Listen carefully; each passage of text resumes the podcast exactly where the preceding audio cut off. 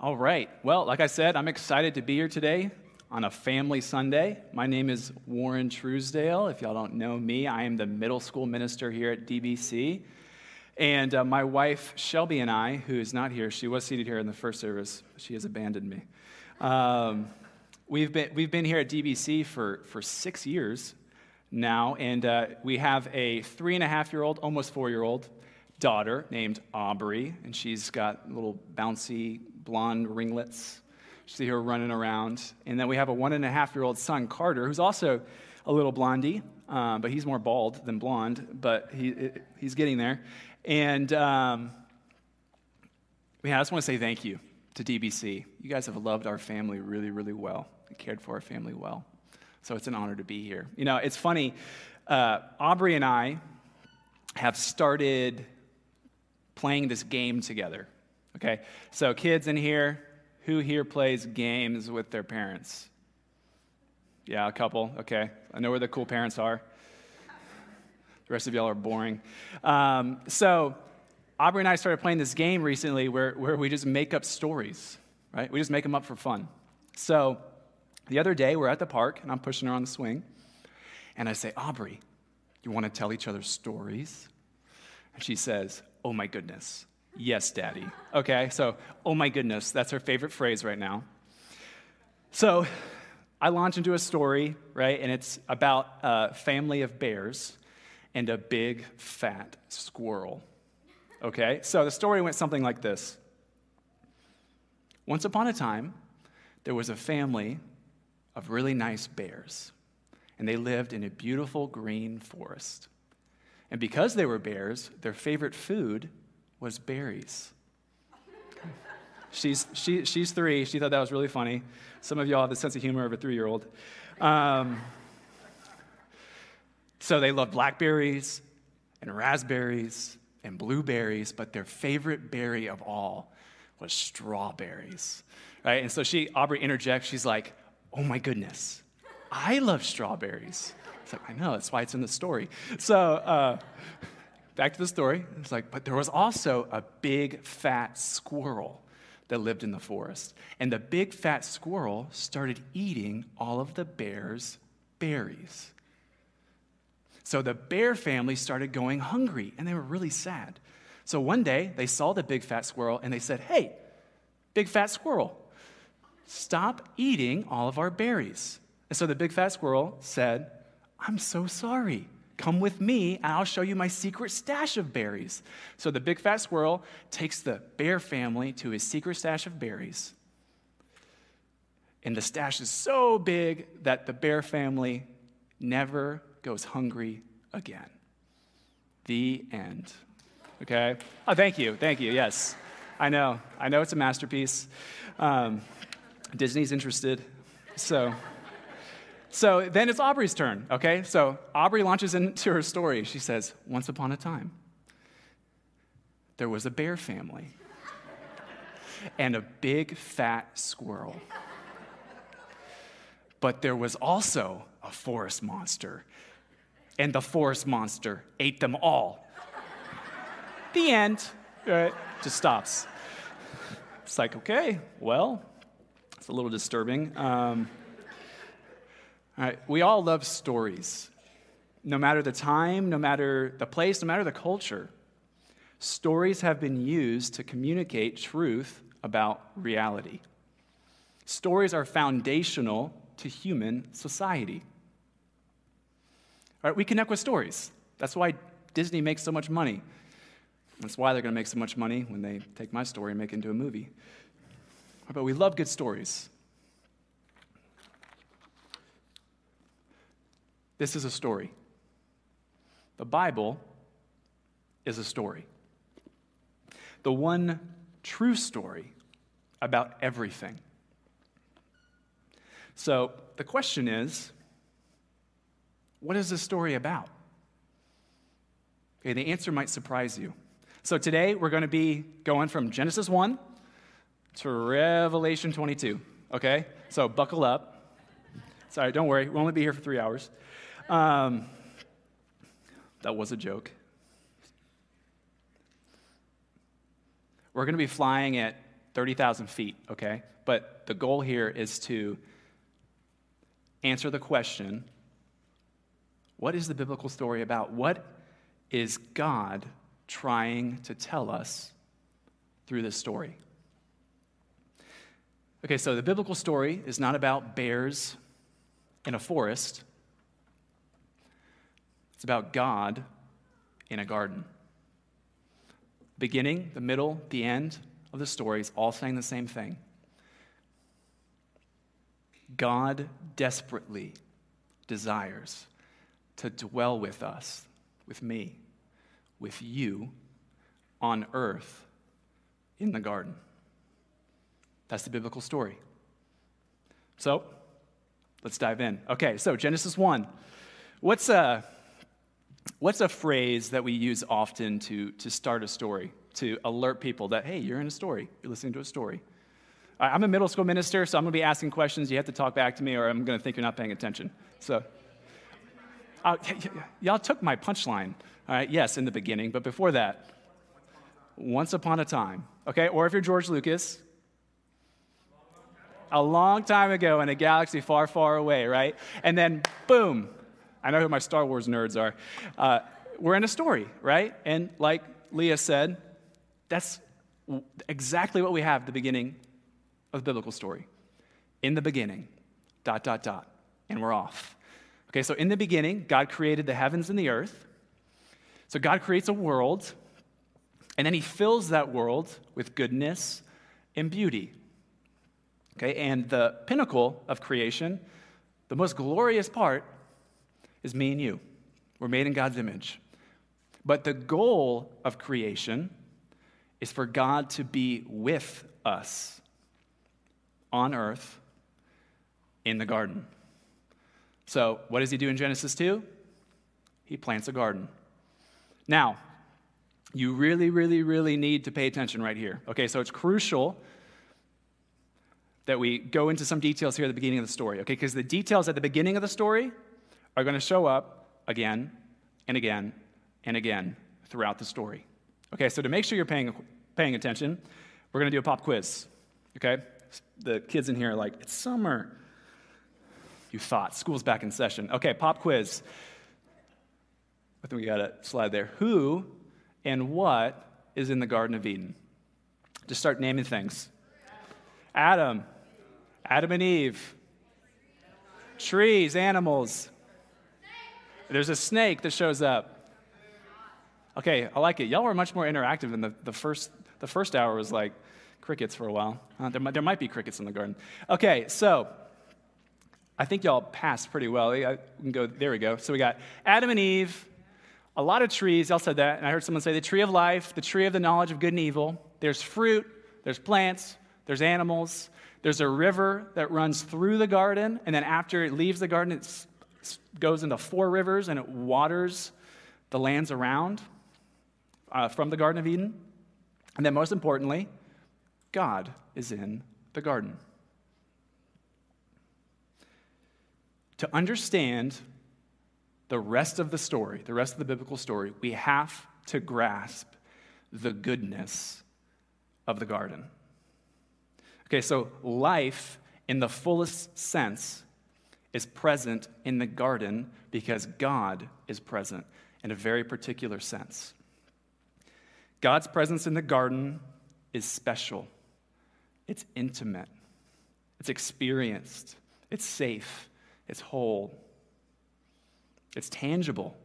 God is walking and talking in the garden. This is what creation was all for God and humanity together on earth in the garden. But we know what happens, right? Someone said there's a snake there in the garden too. Genesis 3, the fall. Adam and Eve, they align with the serpent and they eat from the one tree that God tells them not to eat from. So sin has now broken into the world and death follows. So God curses the serpent, he judges Eve and Adam, and he exiles them from the garden. He kicks them out. So Adam and Eve no longer have access to the tree of life. And more than that, that special, intimate presence with God in the garden is lost. And then on the east side of the Garden of Eden, God places two cherubim, okay? Cherubim are like these freaky looking angelic creatures, okay? They're not like little babies flying around, kind of terrifying looking. Uh, he puts one on each side of the garden gate, it's closed, and they have a flaming sword that guards the entrance, right? No one can get back into the garden. So, Adam and Eve and their descendants, they live in a broken world full of sin, and the eventual end is physical death. Right? Everyone's going to die. But God still desperately desires to dwell on earth in the garden with us. All right, so the great garden rescue plan begins, okay? I have a quote here from an Old Testament scholar, Sandra Richter. I think she puts it really well.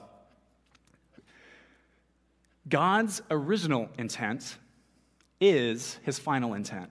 Eden was the perfect plan, and God has never had any other. His goal was that the people of God might dwell in the place of God, enjoying the presence of God. This is all our Heavenly Father has ever wanted for us. And everything that lies between Eden's gate and the New Jerusalem, the bulk of our Bibles, is in essence a huge rescue plan. In fact, we could summarize the plot line of the Bible into one cosmic question How do we get Adam, humanity, back into the garden? That's from her book, The Epic of Eden. So the rest of the Bible, you got Genesis 1, Genesis 2, Genesis 3, the rest of the Bible is Operation Bring Humanity Back to the Garden. Okay, and actually, as we're going to see, it's really Operation God is bringing the garden back to humanity. Okay, so what he does then, after the Garden of Eden, fall, exile, is he plants another garden. He actually plants two gardens. And the gardens I'm talking about are the tabernacle and the temple. So we're going, we're flying through this, like I said, 30,000 feet. Eden, exiled. God forms a people out of Abraham, Israel, right? And then he saves them from Egypt. And God doesn't save them just to save them, he saves them to live with them, to be with them on earth. So, what he does is he instructs Moses to build a tabernacle, his home. Okay, and then later on, he does the same with Solomon to build a temple. So we're going to combine these two, the, the tabernacle and the temple. And what God does when he instructs Moses and then Solomon to build a temple is that he makes the temple a garden. Okay? So some of y'all are looking at me like, what? The temple is a garden. Yes, it is. Okay, I want y'all, I want y'all to think about this. Think about Christmas time. Okay? All the kids who were not paying attention are paying attention now. Think about Christmas time. And if I invited you over to my home and I said that you were invited to a winter wonderland Christmas party, what would you expect to be there? Snow, okay. Christmas trees, people, that's true. Food, Christmas music, hot chocolate, gingerbread house, right? Eggnog, what? Gifts, got it. Gifts. Yes. What was that, Daniel? That's true, because I'm inviting you there. Ah, good point. Okay, yeah, but you would expect to have trees, Christmas tree, right? If you don't have a real tree, you probably have like scented Christmas candles that smell like Christmas, or even the little fake ornaments you hang on the tree to smell like the tree, right? Christmas lights, Santa Claus, Someone in the first service said Elsa, um, you know, snowmen, whatever, right? So you get it. So the, the goal, the goal would be when you walk into my home, you are transported into a winter wonderland Christmas. That is exactly what God does with the temple. But instead of Christmas, it's the garden. Okay, so we have a, we have a slide here. So, tabernacle, temple as a garden. Exodus 25 through 40 is where you find the instructions for the tabernacle. 1 Kings 6 through 8 is the temple. Okay, we're not going to read all these, but I summarized it. So, just like the Garden of Eden, okay, remember, the temple is built to be a copycat of the Garden of Eden.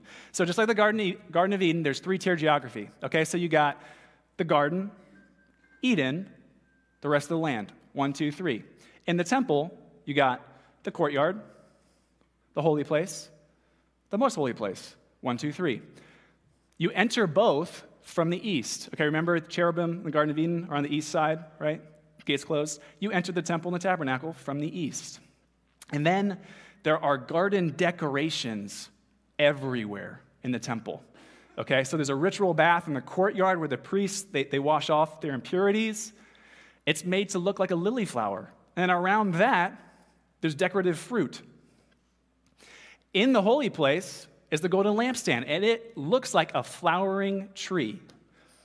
Then there are palm trees and hundreds of pomegranates decorated throughout the temple. And on top of that, it even smells like a garden because there's incense burning 24 7. And the incense is like a floral, foresty incense. And then finally, as you're making your way closer and closer to the most holy place, you come to a curtain, and on the curtain are cherubim guarding God's presence. And then you go into the most holy place, and you have the Ark of the Covenant, which is like this big flat thing. And then on each side, you have two, you have, I'm sorry, you have one here, one here, two total, one massive cherubim, and then another massive cherubim, guarding God's presence, because that is where God dwells. So, the temple is a garden because God desires to dwell with us on earth in the garden. Now, here's the deal the temple is not the same as the Garden of Eden. Because of Israel's sin and impurity, no one can enter into God's presence except one man once a year, the high priest. And he's got to follow like super strict rules to even be able to do that. So, although God is with his people on earth in the garden, his people are not in the garden with him yet. Okay, so what am I saying? Right. Major point here the temple, the tabernacle, and the temple. What is the purpose? Okay, then we have a slide for this. God's presence in the temple reminds Israel of the original presence in the Garden of Eden. It provides a microcosm, right, a little part of that garden in the present, and it points forward to the new Garden of Eden that God will establish once and for all. So the rest of the Old Testament, okay, remember we did Genesis 1, 2, and 3, tabernacle, temple. The rest of the Old Testament is the story about God trying to live and desperately wanting to and desiring to live with Israel on earth in the garden, and Israel is consistently not wanting to live with him. So eventually, Israel becomes so corrupt uh, there's so much social injustice going on. There's so much idolatry. They're actually worshiping other gods in the temple. Eventually, God, his presence, leaves the temple. He leaves. Now, he promises to come back, but he's gone. He leaves. Israel sent into exile. They're away from God's special garden presence, and they're waiting. They're waiting for God's promise to come true. And while they're waiting, something crazy happens. John, in his gospel, puts it like this in John 1, verse 14.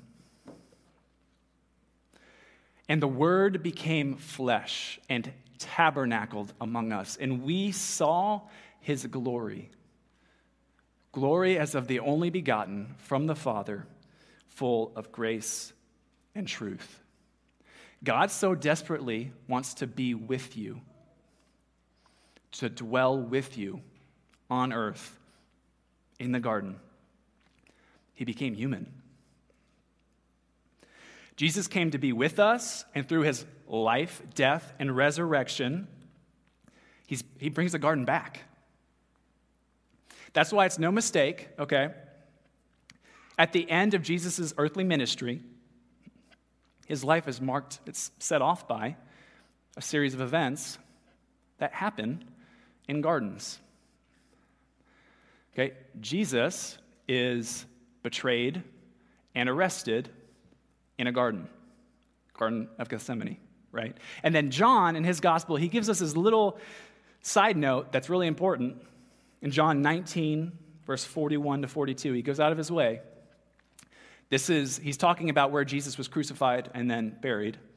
This is what he says. Now, there was a garden at the place where Jesus was crucified, and in the garden, a new tomb in which no one was yet buried.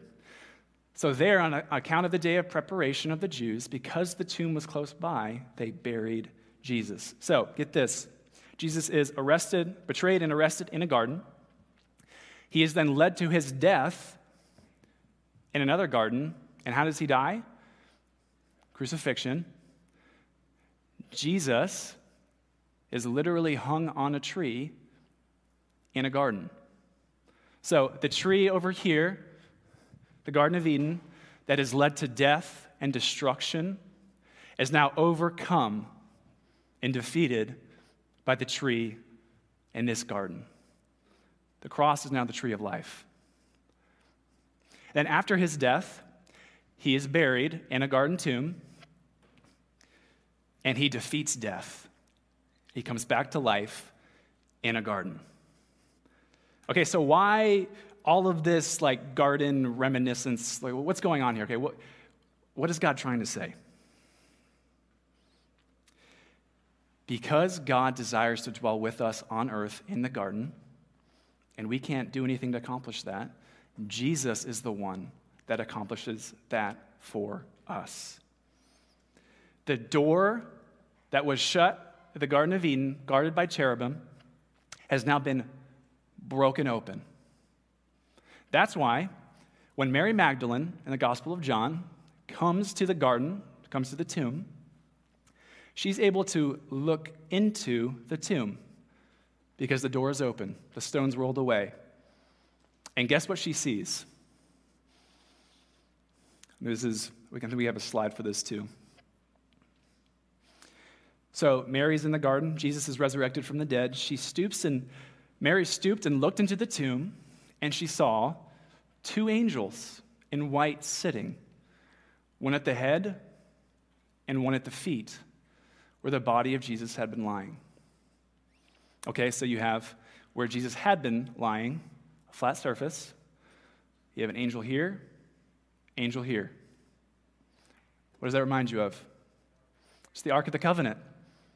The garden tomb is the Holy of Holies, and it has been broken open.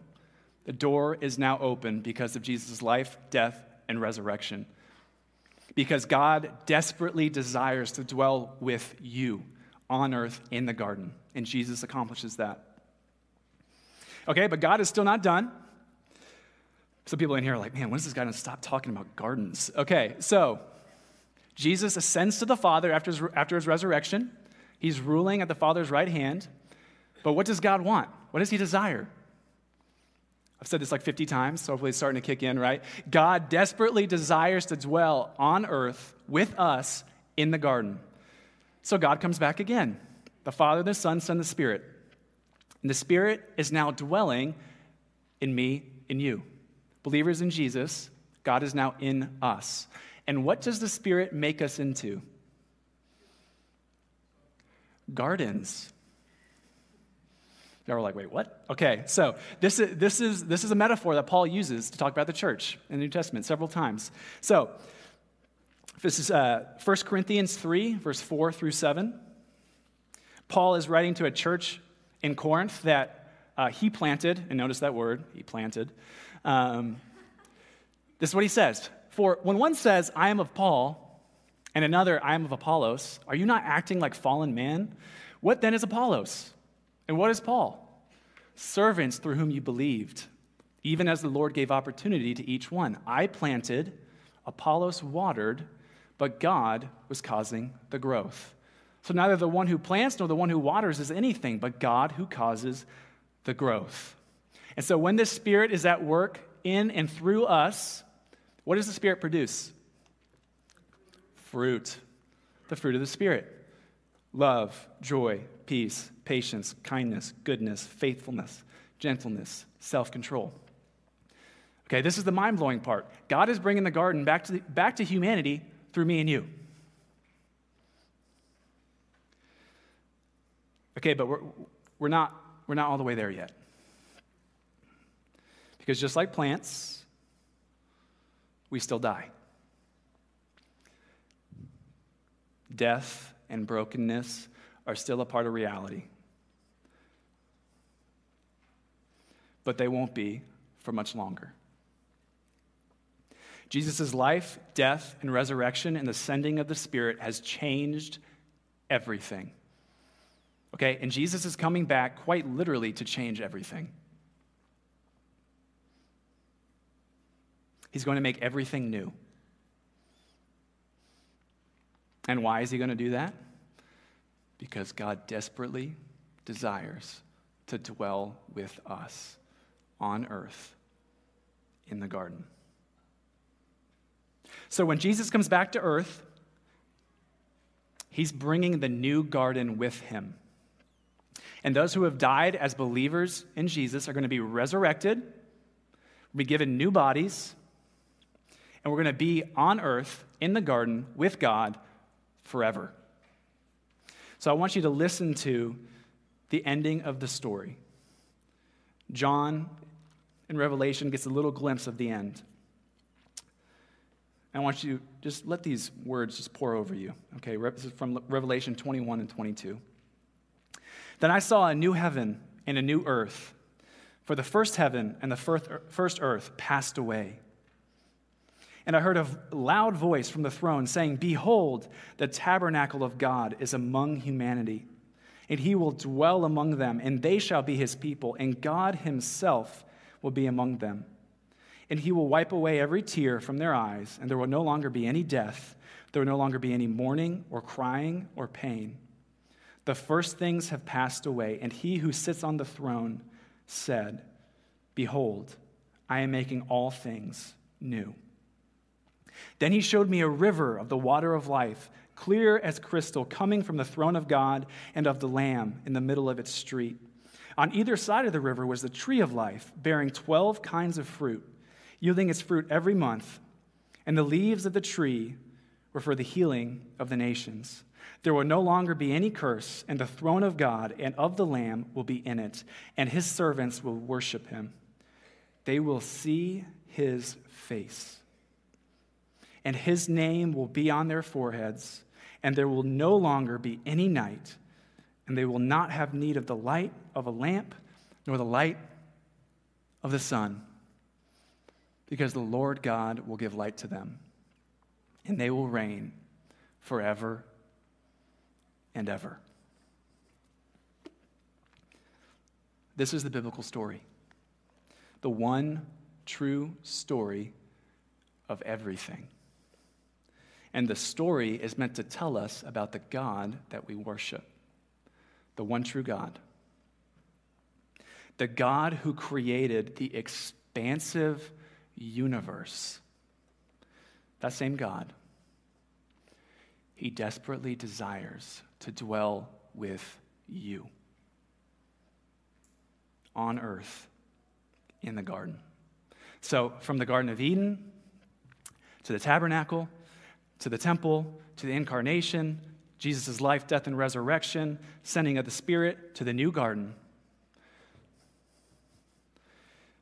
God is relentless and wanting to be with you.